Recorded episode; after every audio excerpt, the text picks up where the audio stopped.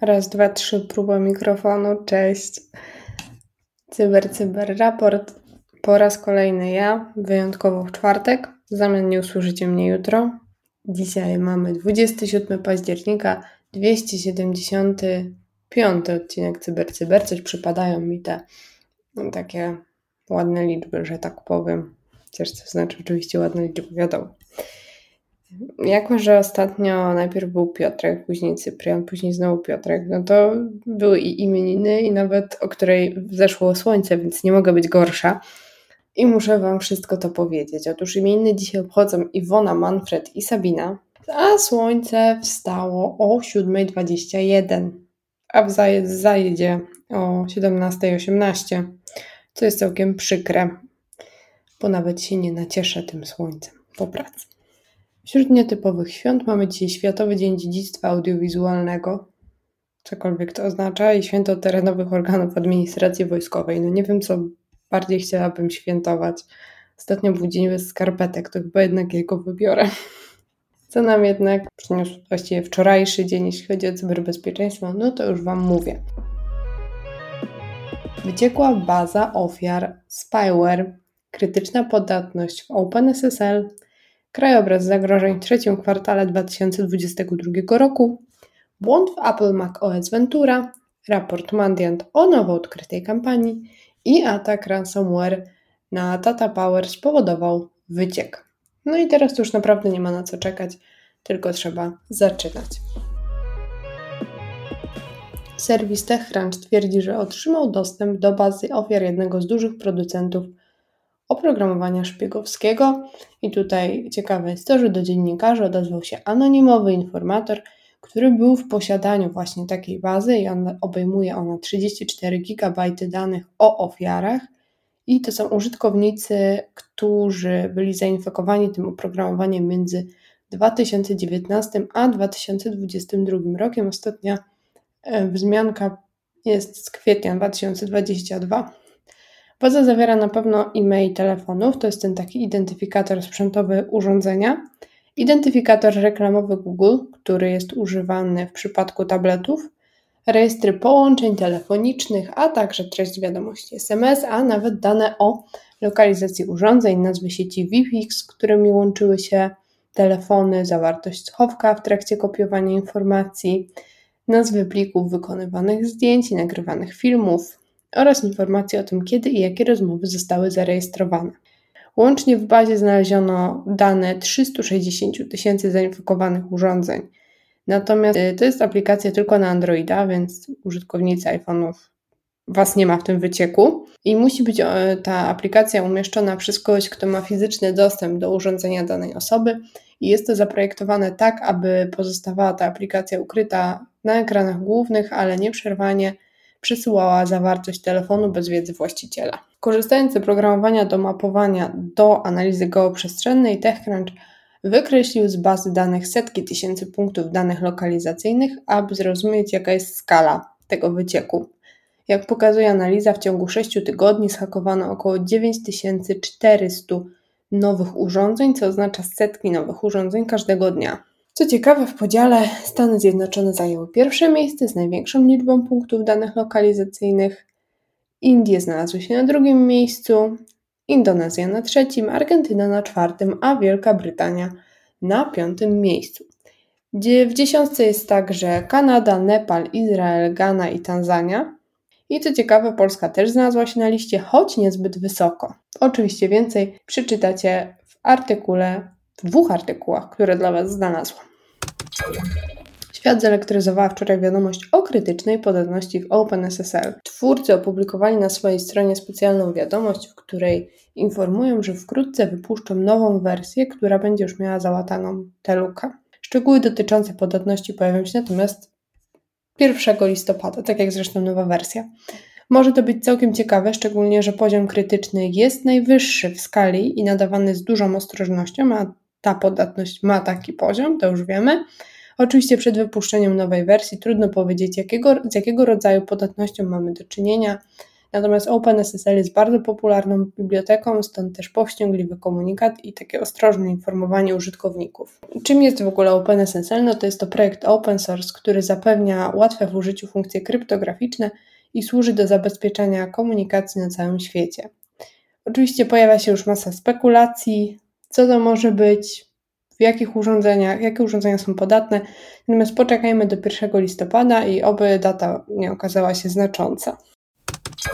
Nie tak dawno już mówiłam o raporcie podsumowującym trzeci kwartał 2022 roku pod względem cyberbezpieczeństwa, natomiast tym razem raport wydał CERT Europejski, a jest to zespół certowy dla wszystkich instytucji Unii Europejskiej. Dlatego jest to tym bardziej ciekawe. Donoszą oni w swoim raporcie, że w trzecim kwartale wydano 35 alertów o zagrożeniach, z czego w 63% przypadków szkodliwa aktywność miała charakter cyberszpiegowski.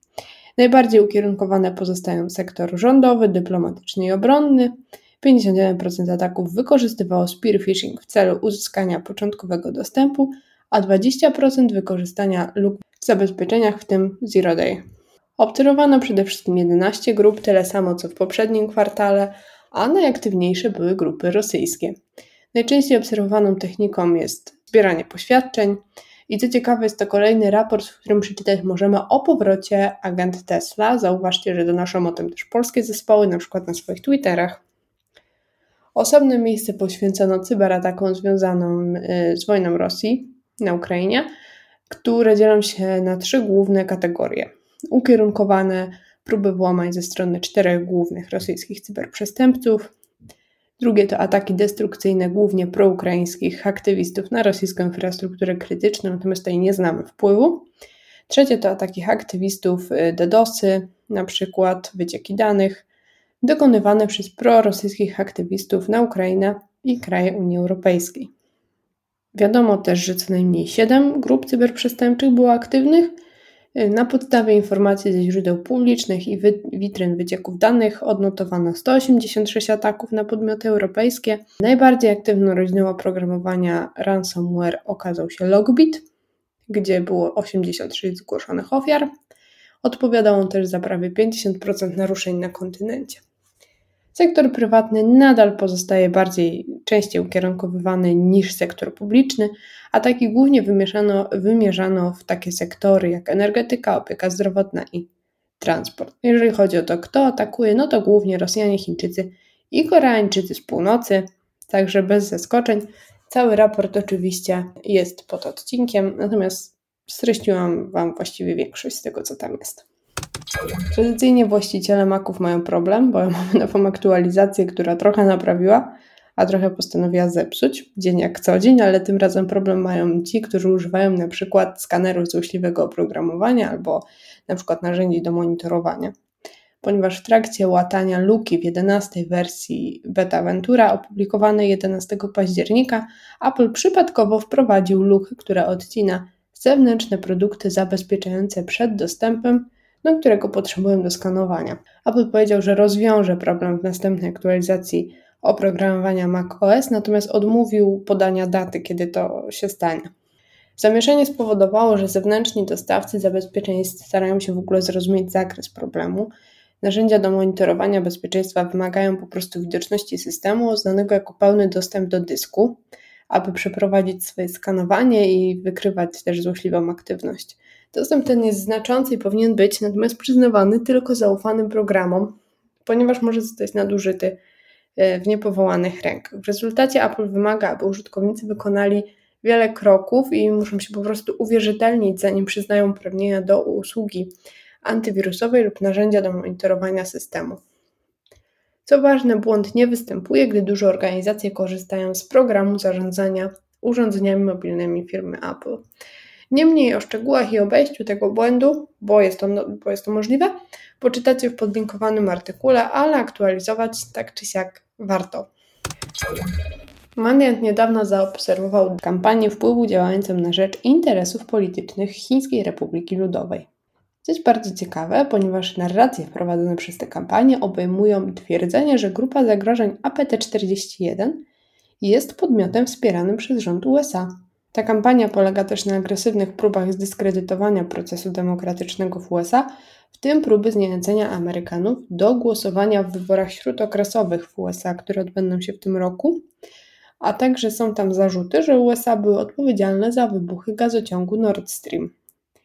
Podejmowane przez Dragon Bridge próby pokazują sporą aktywność, jeśli chodzi o użycie taktyk, np. podszywają się podróżnych cyberprzestępców, stosują też plagiat i zmianę artykułów prasowych, zmieniają artykuły prasowe w celu tworzenia sfabrykowanych treści, w których fałszywie przypisują APT-41 jako aktora wspieranego przez rząd USA. Następnie natomiast promują te treści w mediach społecznościowych, na forach i na blogach. Kampania rozszerzyła również wykorzystanie person udających Amerykanów, używając zajmków pierwszoosobowych, które obserwowaliśmy wcześniej, np. przy kierowaniu do firm komercyjnych w celu promowania treści o tematyce politycznej. Mimo ograniczonego wpływu działań prowadzonych w ramach kampanii, nadal przeznacza się znaczne zasoby na prowadzenie i utrzymywanie wielu operacji jednocześnie. Ta kampania nadal przejawia agresywność zarówno poprzez treść swoich narracji, jak i chęć eksperymentowania z tymi nowymi taktykami, aby osiągnąć swoje cele, i dlatego warto obserwować tę grupę. I przechodzimy do ostatniej wiadomości. Grupa Hive Ransomware przyznała się do cyberataku ujawnionego w tym miesiącu przez Tata Power. Jest to największa zintegrowana spółka energetyczna w Indiach z siedzibą w Bombaju a operatorzy Hive opublikowali dane, które rzekomo ukradli Tata Power 3 października, wskazując, że negocjacje dotyczące okupu nie powiodły się. Dane zaczęły być publikowane piątek 14 października Tata Power ujawnił atak cybernetyczny na swoją infrastrukturę informatyczną, która miała wpływać na niektóre z jej systemów, nie udostępniając dodatkowych informacji na temat miejsca pobytu cyberprzestępcy. Teraz gang Ransomware Hive zaczął publikować rzekomo skradzione pliki na swojej stronie wyciekutora. Skradzione dane obejmują umowy, dokumenty finansowe i biznesowe, projekty inżynieryjne oraz dane osobowe pracowników. Także całkiem ciekawy zbiór. Ale to już wszystko, co dzisiaj dla Was przygotowałam. Dziękuję bardzo za to, że mnie wysłuchaliście. Słyszymy się w jednym z kolejnych odcinków Cyber Cyber Raport. A tak to życzę Wam miłego czwartku i do usłyszenia. Cześć!